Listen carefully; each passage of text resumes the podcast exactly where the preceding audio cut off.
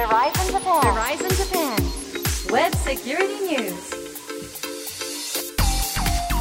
ライゾンジャパンウェブセキュリティニュース通信技術企業世界最大手の一つベライゾンがグローバルな視点からインターネットセキュリティウェブセキュリティの今を伝えるプログラムです。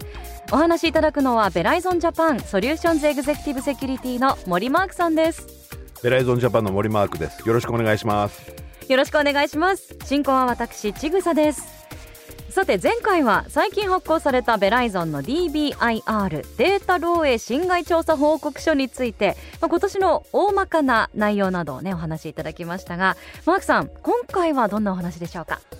前回は本当にざくっとしたお話をさせていただきましたけど、はい今回はもう少し、えーまあ、踏み込んだところで、えーと、業種ですとか地域別どのような攻撃が起きているさらにはその攻撃がどのように漏洩につながっているですとかあとはあの中小企業も、えーと、2年前から、えー、やっていますのでその辺の情報を少しお話しできればなというふうに思っておりますはい今回もどうぞよろしくお願いいたします Verizon Japan. Verizon Japan. Web Security News. さて今回は今年ベライゾンが発行した DBIR からさらに詳しくお話を伺っていきます。DBIR マークさん年に一度発行されていて今回で14回目の発行となるわけですけれどもサイバー攻撃にもその年ごとに傾向があったりするんでしょうか？その年その年でやはりそんなに大きな傾向はないですけどやはり14年もやってると大きなトレンドっていうのは見えてきてますね。であのやはり少しずつは変わってくるんですけど例えばクラウドの利用が増えてくることによってどうしてもクラウドの攻撃が増えている。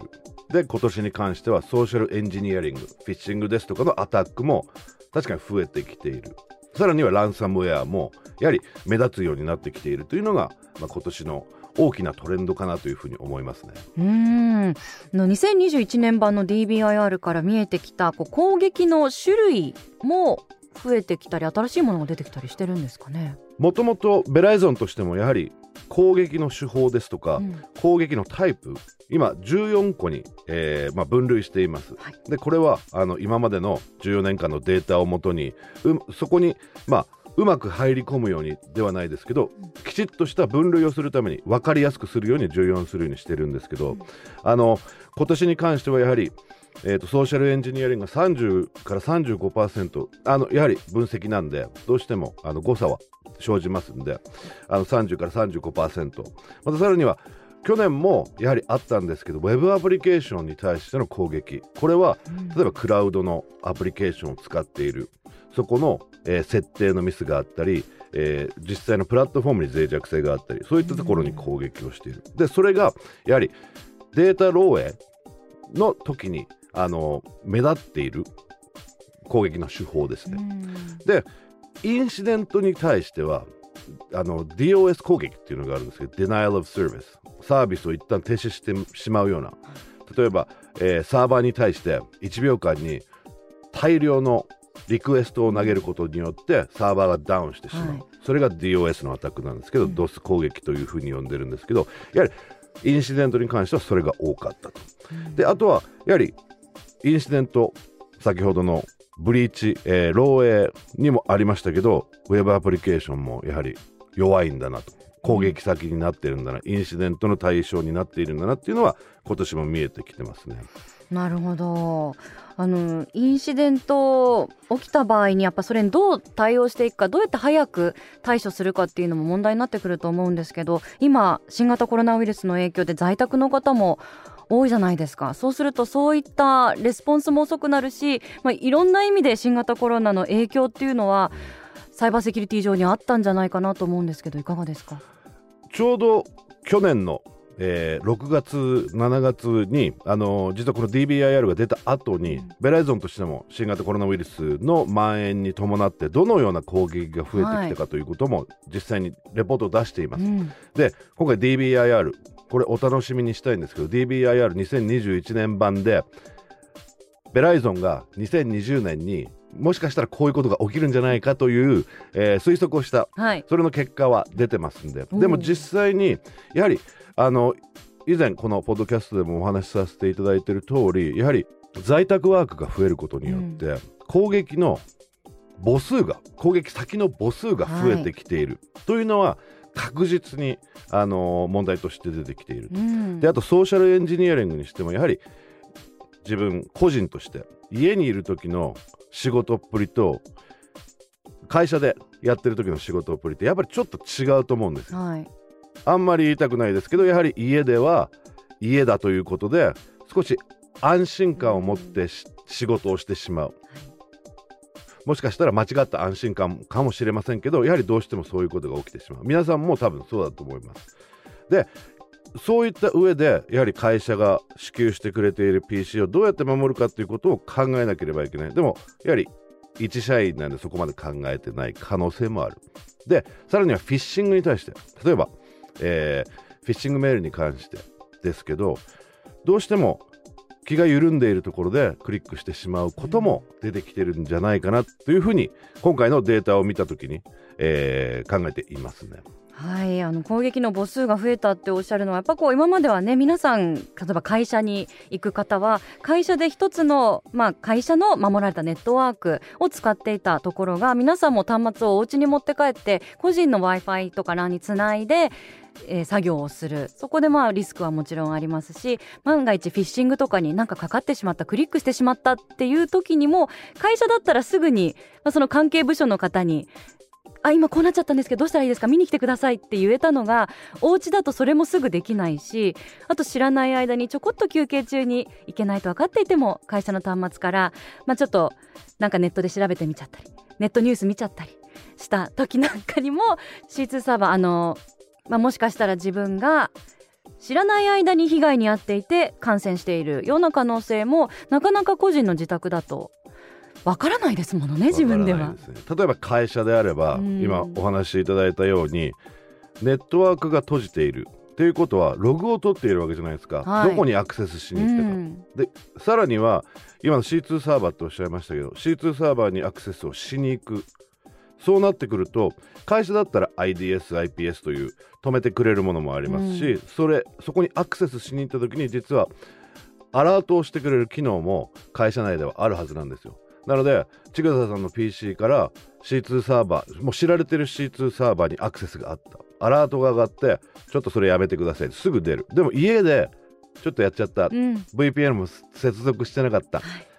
そういうことは多々あると思われますね。本当にこう日常でね何も考えずにポッとこうやってしまいうることですものね。はい、ちなみに業種別ではどのような攻撃が流行してたんでしょうか？今年は、えーまあちょっとピンポイントで日本が今メインで我々も日本のお客様とお話しさせていただくときに一番多いところでお話しさせていただくと、えっと、まず、えー金融保険業あの業種に関してはあの今年は721のインシデント、えー467のデータ漏洩を、えー今回の調査に含みました。でそこであの一番多かったのが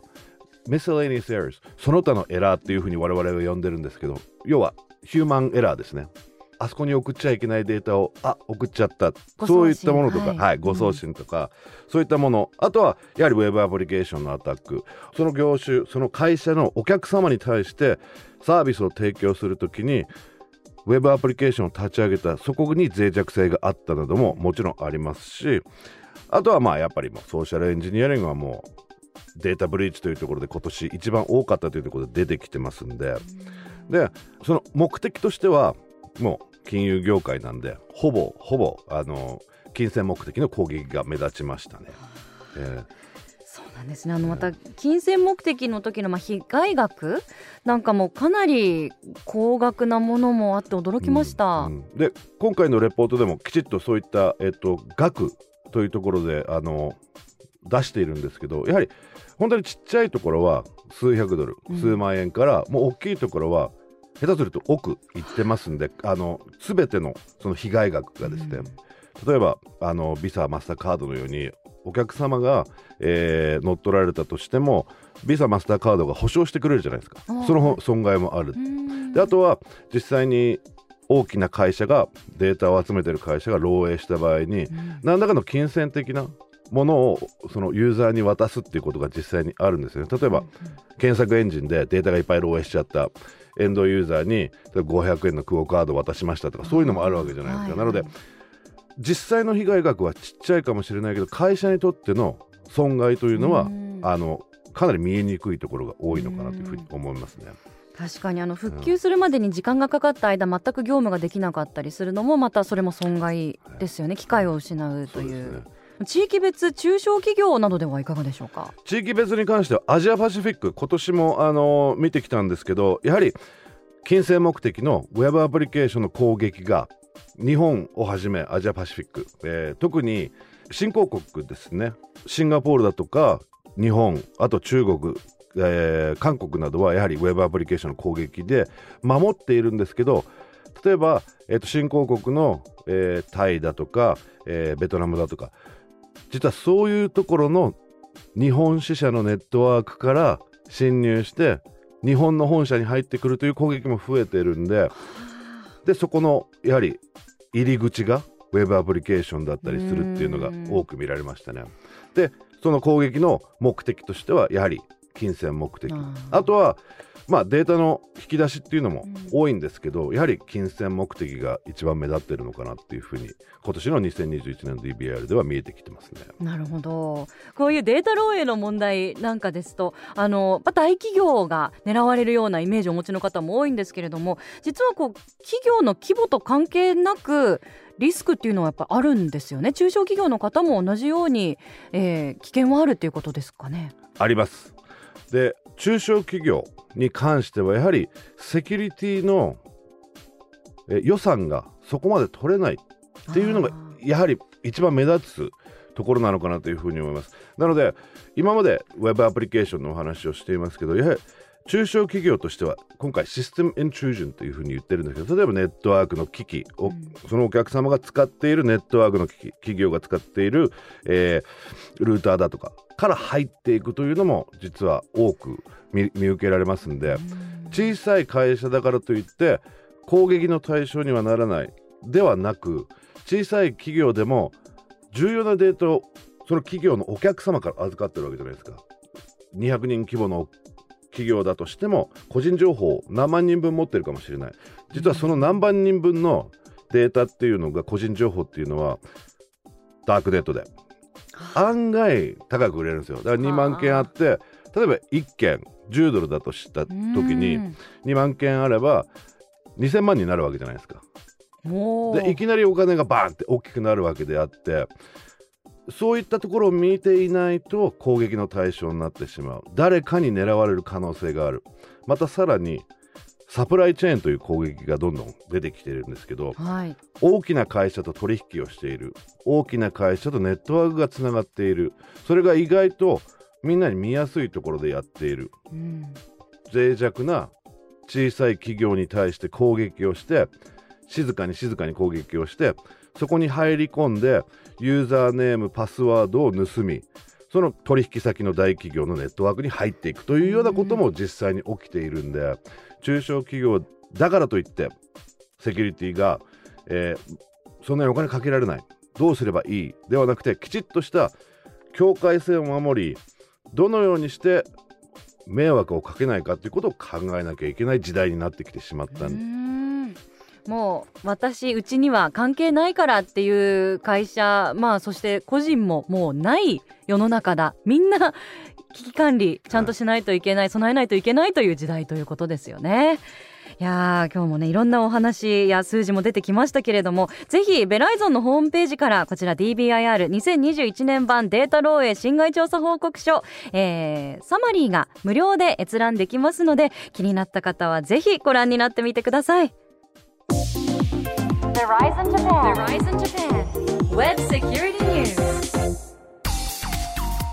今回のベライゾンジャパンウェブセキュリティニュースいかがでしたか？いやマークさん DBIR ちょっとまだまだ聞きたいことが たくさんあります。次回はどんなお話なんでしょうか？次回は、えーと今回少しお話しさせていただいたえー、製造業ですとか金融業中小企業あとさらに地域別どのように対応していけばいいのかその初期段階で何をすればいいのかということをお話しさせていただければなというふうに思っています。おではまず DBIR で現状を知ってその先にじゃあどういうアクションを取ればより自分の身を守ることができるのかそこを伺えるわけですね。はい。はい楽しみにしています。ベライゾンジャパンウェブセキュリティニュースお届けしたのはベライゾンジャパンの森マークとちぐさでした